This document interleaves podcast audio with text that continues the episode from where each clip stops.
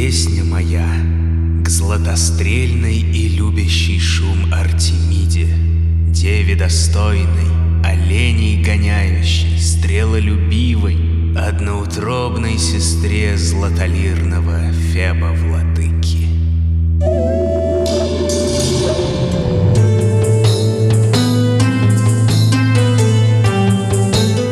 Всем доброго! Приветствую вас в подкасте «Мифы» от студии Терминвокс. Я Дмитрий Лебедев, собиратель легенд и преданий. В этом подкасте мы с вами узнаем, во что верили люди в древности и во что некоторые верят до сих пор. Каждый сезон будет посвящен разным народам и культурам. Сейчас же мы говорим о преданиях эллинов, о богах Олимпа, о мифах и легендах Древней Греции.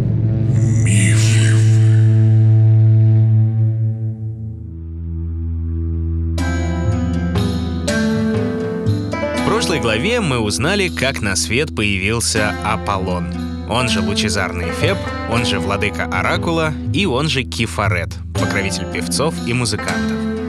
А еще услышали, как Аполлон, несмотря на всю его кажущуюся светлость и положительность, бывает страшен в гневе и беспощаден к своим недругам. Но даже самые неоднозначные поступки златокудрого олимпийца несравнимы с тем, что творила его сестра-близнец. Вот как раз на ней мы и остановились. На Артемиде, богине охоты. Давайте продолжать.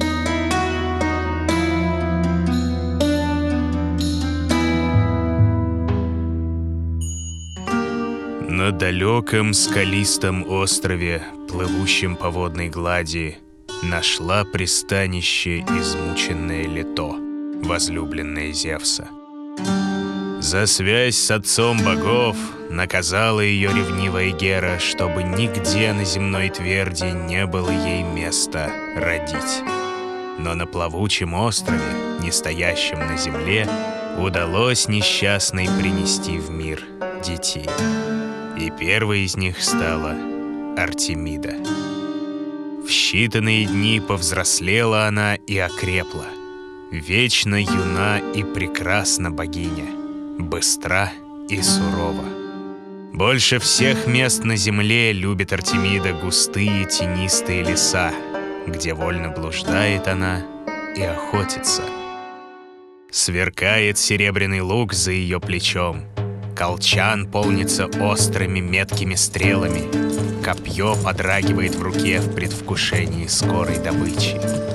Не скрыться от ее взгляда быстроногому оленю, не спастись от выстрела стремительной лани, не устоять перед ударом копья дикому кабану. Но хоть и отнимает жизнь у зверей охотница Артемида, а все же называют ее мифы богиней всего живого, покровительницей диких зверей, обитателей лесной чащи, горных троп и просторных полей. Когда выходит на охоту прекрасная Артемида, сопровождают ее нежные нимфы. Но вовсе не страсть погони за диким зверем ведет их в ряды спутниц богини. Ведь вечно юная Артемида — высший образчик целомудрия. Не вступает она в брак ни с богами, ни со смертными. Свято чтит свою чистоту и непорочность.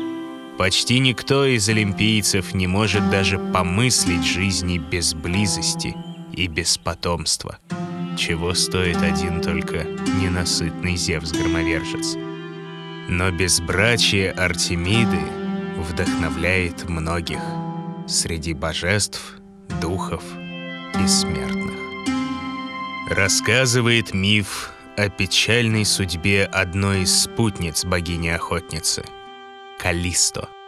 О красоте ее шла молва по всей ее родине — Аркадии. И все же не суждено было девушке найти себе супруга среди смертных. Избрала ее Артемида и призвала на охоту среди горных троп. Но и здесь не обошлось без вмешательства Зевса. Плененный красотой Калиста, громовержец решил овладеть ей. Долго выжидал он, когда дева отстанет от своей госпожи и ее свиты, и появился перед ней в образе самой богини охоты. При виде Артемиды ничего не заподозрила Калисто и лишь потому не обратилась в бегство. Но когда стало понятно, кто перед ней, было уже поздно. Вскоре опозоренная Калисто узнала, что ждет ребенка, но ни в чем не смела признаться своей госпоже. Лишь однажды во время купания Артемида поняла все сама. Гневной была речь богини. Та, что предала свою клятву и отдалась мужу, неважно, богу или смертному, отныне недостойно охотиться с ней и ее спутницами. В тот же миг тело Калиста стало меняться. Плечи ее расширились, кожа покрылась густым мехом, прекрасное доселе лицо вытянулось в зубастую морду, и вместо девичьего крика вырвался из ее груди медвежий рев. Судьба несчастной Калисто, как-то водится, описана в нескольких вариантах. По одной версии, сама богиня Артемида, как властительница зверей, обратила свою неверную спутницу в медведицу. А по другой за это ответственна Гера, которая решила не только отомстить любовнице мужа, но и сделать так, чтобы наследников Зевса было чуть меньше. Ну или же сам громовержец превращает свою очередную любовницу, дабы скрыть факт измены от ревнивой супруги. Классический, в общем, ход. С той же Ио он поступил примерно так же. Уже в облике медведицы родила Калисто сына по имени Аркад.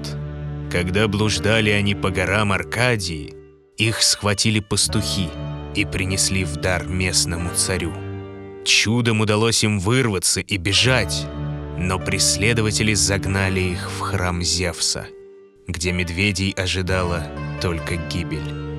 Предчувствуя скорый конец, Калисто возопила о помощи. Внял ее мольбам громовержец и спас свою несчастную возлюбленную, поместив на небо. До сих пор бродит она среди созвездий, и смертные зовут ее Медведицей. Сколь жестоко бывает Артемида к собственным спутницам, особенно тем, кто хоть и невольно нарушил клятву, столь же свирепо бывает богиня и к смертным мужам. И горе тому, кто потревожит ее покой или даже случайно осквернит ее взглядом. Так было и с юным Актеоном, потомком фиванского царя Кадма. Однажды Актеон отправился в лес на охоту. В жаркий полдень его спутники устроили привал в тени деревьев. Но юному царевичу не хотелось отдыхать, и он продолжил путь. В поисках прохлады набрел он на цветущую долину, и прозрачный ручей привел его к овитому зеленью гроту. Не знал кто он, что там часто собирается свита Артемиды — чтобы отдохнуть от охоты. И саму богиню можно там встретить. Еще издалека услышал Актеон веселый женский смех и, как завороженный, осторожно подошел ко входу в грот. Взору его открылась прекрасная картина. Обворожительные нимфы веселились и переговаривались друг с другом, передавая сандалии и одежды. Но была среди них та, что превосходила красотой любую. Рослая и статная дева с волосами, завязанными узлом. И такой свет источало ее тело, что Актеон невольно испугался. Сомнений не было, перед ним стояла богиня. Неосторожным вздохом выдал себя Актеон — Заметили его нимфы и с криком бросились к своей госпоже, стремясь скрыть ее от взора смертного. Но было поздно, да и вряд ли сумели бы спутницы Артемиды спрятать ее. Гнев окрасил лик богини-охотницы.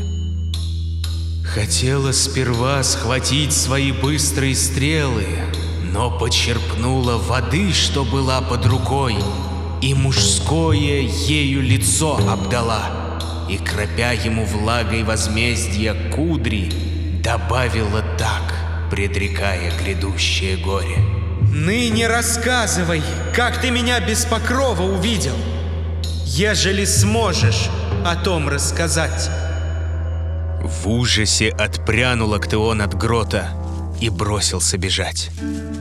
Но вот заметил юноша, что никогда не бегал он с такой быстротой, такой легкостью.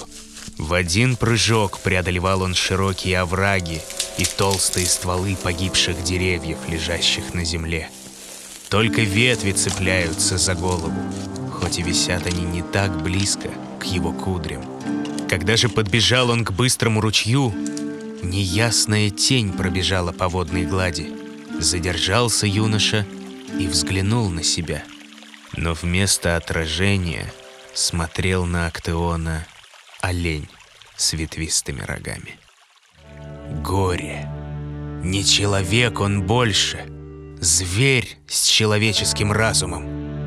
Но вот осознание сменилось страшными звуками, которые так любил слушать Актеон, находясь в прежнем теле. Лай его верных охотничьих псов. Слышал он, как почуяли гончие добычу. Раньше с восторгом встречал он этот лай, зная, что охота будет удачной.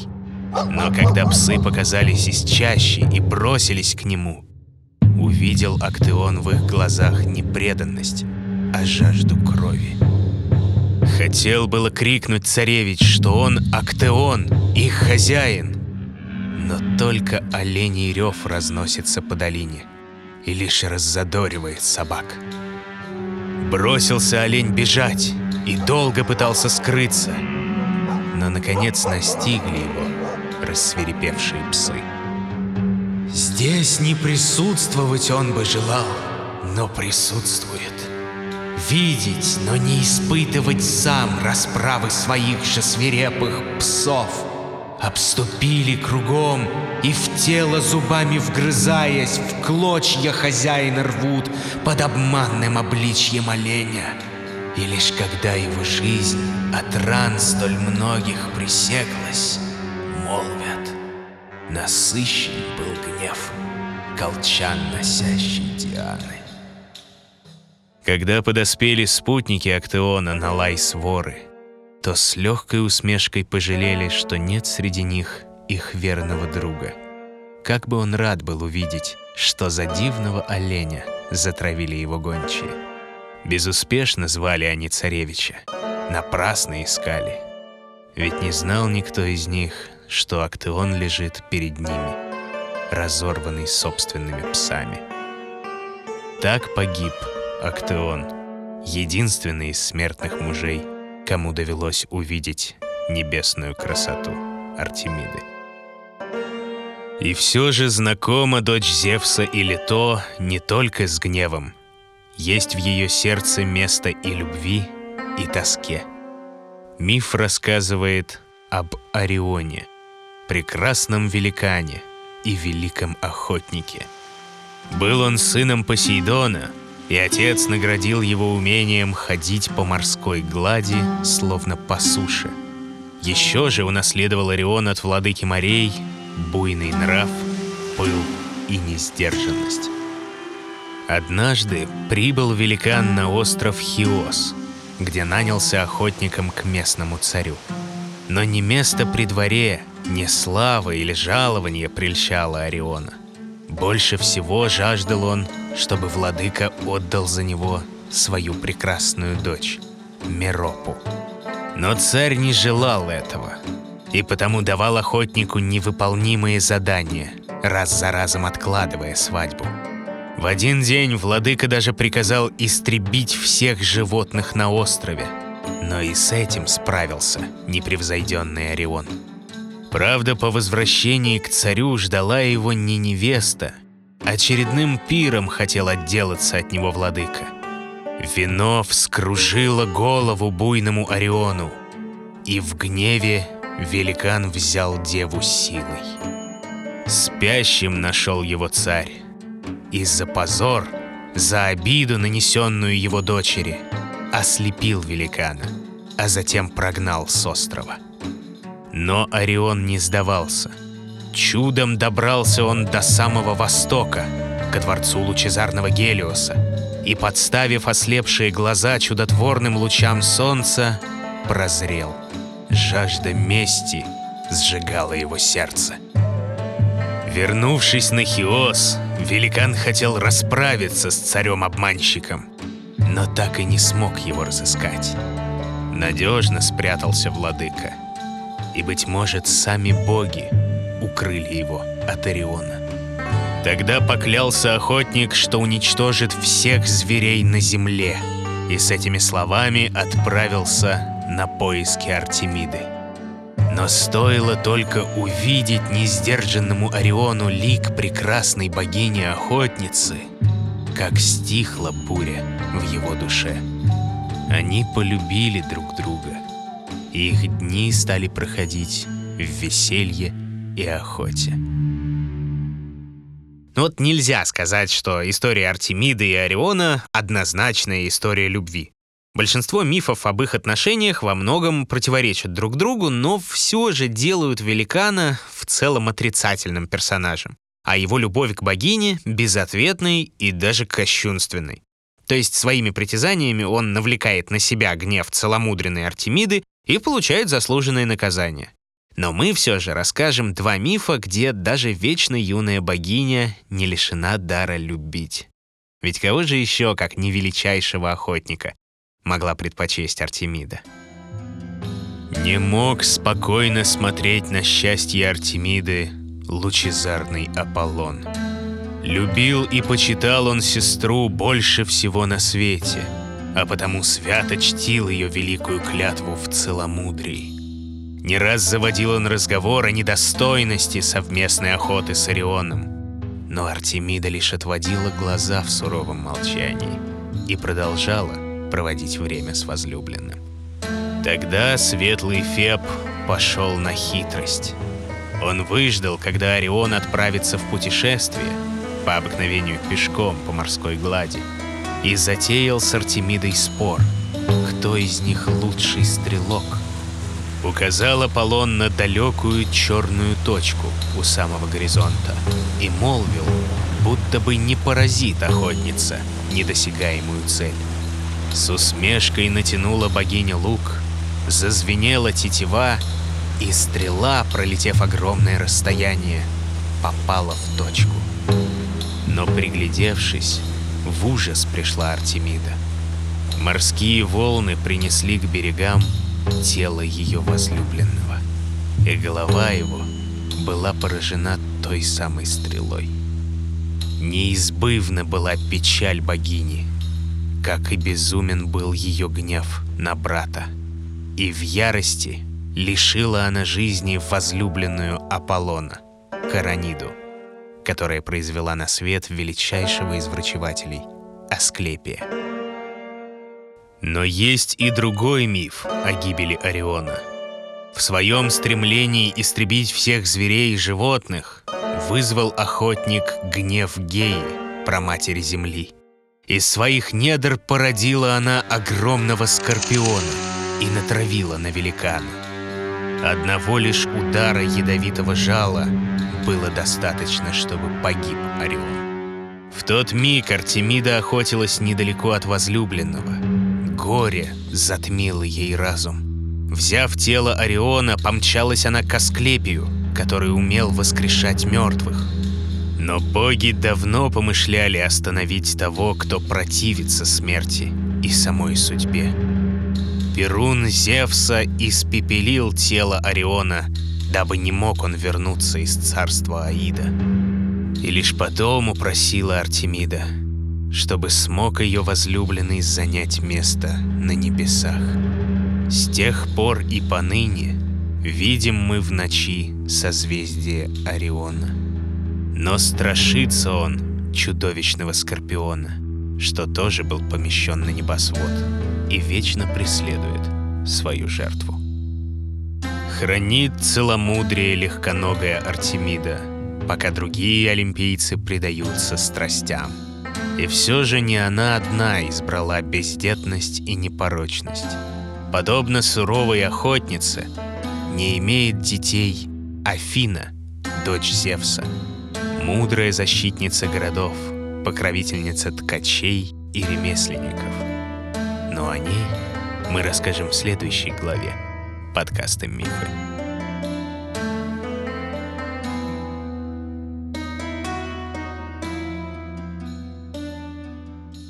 Если немного вернуться к Артемиде, Вечной юной девой и целомудренной охотницей она предстает далеко не во всех мифах. В зависимости от региона ее почитали и как богиню плодородия, и покровительницу брака и рожениц, и даже связывали с луной и с колдовством. К ней также еще относятся начало и конец жизни. Ведь именно Артемида помогла появиться на свет Аполлону, и она же кое-где может подарить быструю и легкую смерть. А вот ее жестокость со свирепым нравом объясняют древним прошлым, когда матриархальным богиням приносили кровавые жертвы, в том числе и человеческие. Второй сезон подкаста «Мифы» выходит эксклюзивно в ВК-музыке, а теперь доступен и на всех подкаст-площадках. Следить за новостями проекта и первыми услышать свежие главы можно в мобильном приложении и официальном сообществе подкаста «Мифы» ВКонтакте — еще переходите по ссылкам в описании и заходите на страницы подкаст-студии Терминвокс. Ставьте оценки, рекомендуйте друзьям, оставляйте отзывы. И, как говорят греки, «Игия киевтихия», то есть здоровье и счастье.